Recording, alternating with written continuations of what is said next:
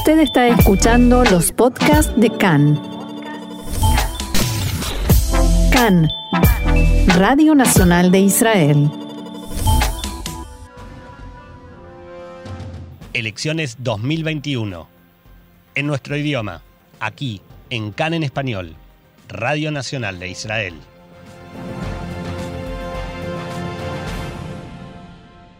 Continuamos aquí en CAN, Radio Reca en español, Radio Nacional de Israel, y seguimos con nuestra serie de entrevistas a los candidatos de los distintos partidos políticos. Hoy tenemos el gusto de tener en línea con nosotros a Alex Kushnir, quien es legislador y candidato por el partido Israel Betenu, que lidera a Víctor Lieberman. Javier Knesset Kushnir, Shalom, de Baruch Haba CAN Vesfaradit. Shalom y bienvenido acá en español. Shalom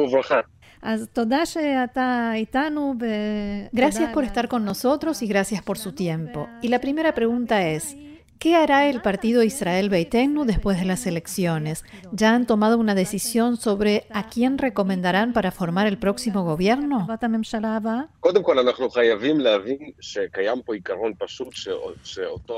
En primer lugar, debemos comprender que existe un principio simple que debemos cumplir.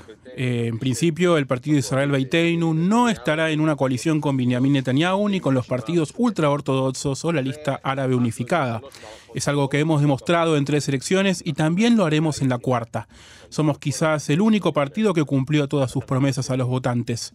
En segundo lugar, el primer ministro debe ser aquel que obtenga la mayor cantidad de votos en el bloque de los partidos que ahora dicen que no estarán en el gobierno de Benjamin Netanyahu. Nosotros, el Partido Israel Beiteinu, hemos decidido hacer a un lado el egocentrismo y lo único que nos interesa es cambiar el gobierno. Y es importante insistir, no es suficiente con reemplazar a Netanyahu para cambiar realmente el gobierno y los patrones de conducta de estos gobernantes hay que reemplazar a Netanyahu y enviar a Deri, Litzman y Gafni a la oposición.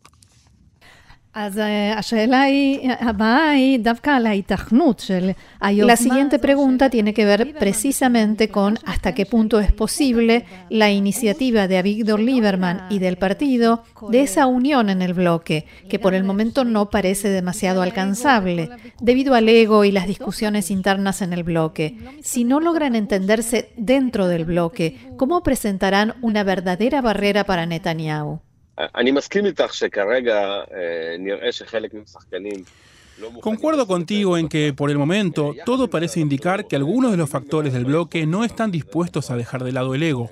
Al mismo tiempo, tenemos plena confianza en nuestra capacidad de llevar a cabo negociaciones y realizar las uniones después de las elecciones. Y realmente espero que lo logremos, porque en definitiva pienso que cuando un elector evalúa la actuación de un político, debe ver si es confiable o no. Y después de tres rondas electorales y cuando estamos en las cuartas elecciones, pienso que lo mejor es que todos los líderes de todos los partidos sean lo suficientemente valientes como para decirle a sus votantes qué piensan hacer después de las elecciones. Si tomas como ejemplo a Bennett, que no está dispuesto a decir que no entrará en un gobierno de Netanyahu. Por otro lado, hemos escuchado en algún tramo de la campaña a Lapid diciendo que ya no descarta a los partidos ortodoxos. No cabe duda de que eso genera desconfianza en los políticos. Nosotros somos muy estables y muy claros, y por eso, si nosotros realmente queremos conformar una coalición sionista y liberal, la mejor garantía para ello es un Israel Beiteinu fuerte. Contra Israel Beiteinu hay muchas acusaciones de odio a los ortodoxos e incluso hay quienes dicen antisemitismo. Y las declaraciones que hizo a Víctor Lieberman en estos días quizás reforzaron ese argumento. ¿Cuál es su respuesta a estas acusaciones?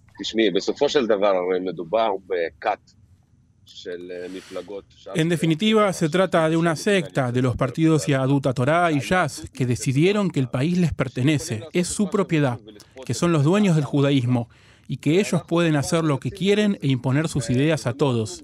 Y nosotros, por supuesto, nos manifestamos en contra de eso. Es muy cómodo y está de moda acusar a todo aquel que se pronuncia contra la imposición religiosa, de pronto se convierte en antisemita o algo así.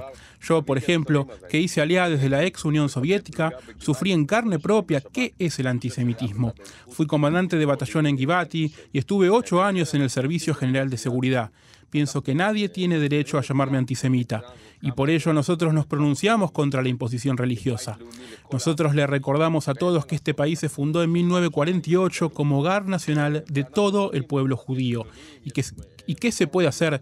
Durante dos mil años estuvimos en el exilio y somos diferentes. Hay laicos, hay reformistas, hay conservadores, ortodoxos, ultraortodoxos. Hay todo tipo de judíos y en Israel cada uno de ellos debe sentirse en casa. Para eso nosotros luchamos. Luchamos por el futuro del país, por su calidad de Estado judío y democrático, libre, liberal, donde cada uno puede elegir su forma de vida.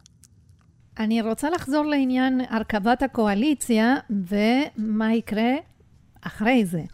Quiero volver al tema de la formación de la coalición y qué sucederá después de eso, porque hay muchos ciudadanos que están preocupados por la posibilidad de que se cree una coalición de todo el bloque que se opone a Netanyahu y dicen, ya hemos visto que resulta de un gobierno conformado por todo tipo de ideas e ideologías y sobre todo de intereses diferentes e incluso contradictorios.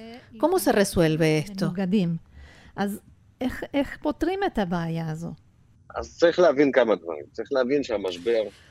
Hay que comprender varias cuestiones. Hay que entender la crisis económica que estamos sufriendo debido al manejo fracasado del gobierno y que apenas estamos comenzando a ver sus primeras señales. Pienso que a medida que pase el tiempo, la crisis se irá agravando. Hemos visto 80.000 comercios que quebraron el año pasado y al parecer este año la cifra será similar. Y por ello hay que entender que el principal desafío del próximo gobierno es en primer lugar el desafío económico.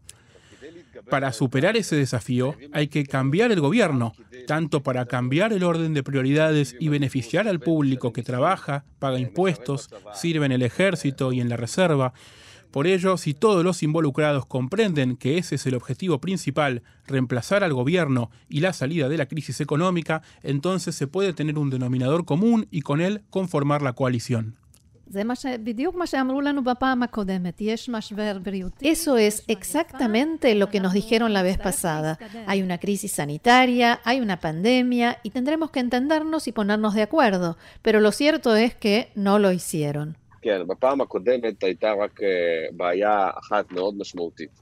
Sí, pero la vez pasada hubo un problema muy significativo y ese problema se llama Benjamin Netanyahu.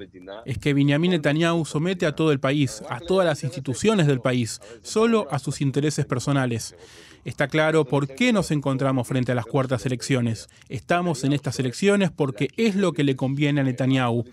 Netanyahu aspira a conformar una coalición de 61 escaños, una coalición homogénea, fundamentalista, que le traiga la ley francesa, que lo ayude a huir del juicio. Y eso debemos impedirlo, porque esa es la raíz del problema. Eso es lo que nos arrastra a elecciones tras elecciones tras elecciones.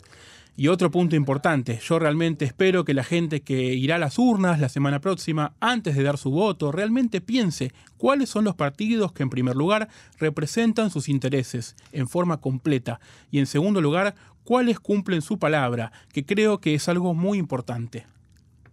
alternativa y si la alternativa es entrar al gobierno de Netanyahu o ir a quintas elecciones, ¿qué harán? Nosotros no estaremos de cualquier manera en el gobierno de Netanyahu, porque si Netanyahu forma la próxima coalición, esta será homogénea y fundamentalista, nos arrastrará al abismo, nos convertirá en un Irán judío. Por ello, Israel Beiteinu no entrará al gobierno de Netanyahu bajo ninguna circunstancia y tampoco con los partidos ortodoxos. ¿Ustedes están dispuestos a apoyar o proponer en la próxima Knesset una ley que impida a un candidato con demandas por delitos penales formar gobierno en Israel? Por supuesto que sí, y más aún también lo hicimos en la Knesset anterior, y además de esta ley también propusimos legislar la limitación en la cantidad de periodos que se puede ejercer el cargo de primer ministro. Es uno de los primeros proyectos de ley que presentaremos en la próxima Knesset, absolutamente.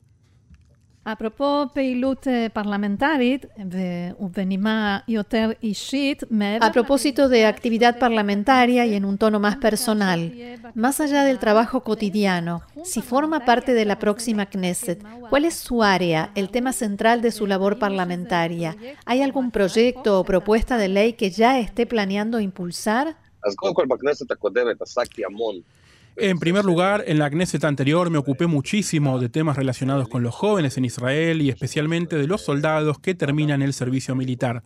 Fui presidente de la subcomisión de soldados solos, en la cual hemos logrado hacer muchísimo en materia de todo tipo de ayuda a soldados liberados del ejército durante la época de la crisis y tengo un proyecto de ley que sueño que se apruebe. Es un proyecto de ley de los derechos de los soldados solos que defina de una vez por todas que no puede suceder que un soldado solo se convierta en un civil solo cuando termina el servicio militar. El país debe expresar su gratitud a todos esos jóvenes que llegan desde todos los rincones del mundo y al mismo tiempo que no lleguemos a una situación en la cual, cuando un soldado solo termina el servicio militar, no tiene los elementos ni la posibilidad de quedarse en Israel. El Estado debe asumir la responsabilidad por estos jóvenes. Tengo un proyecto de ley listo y lo presenté en la Knesset anterior. Realmente espero que en esta Knesset estemos en la coalición y podamos hacer que se apruebe. Finalmente, ¿cómo le gustaría que se viera el próximo gobierno? Quiero que el próximo gobierno sea sionista y liberal. Por supuesto que quiero que Israel Beiteinu sea lo más fuerte posible dentro de esta coalición, porque nosotros somos la garantía y quizás el denominador común para que se pueda formar esta coalición.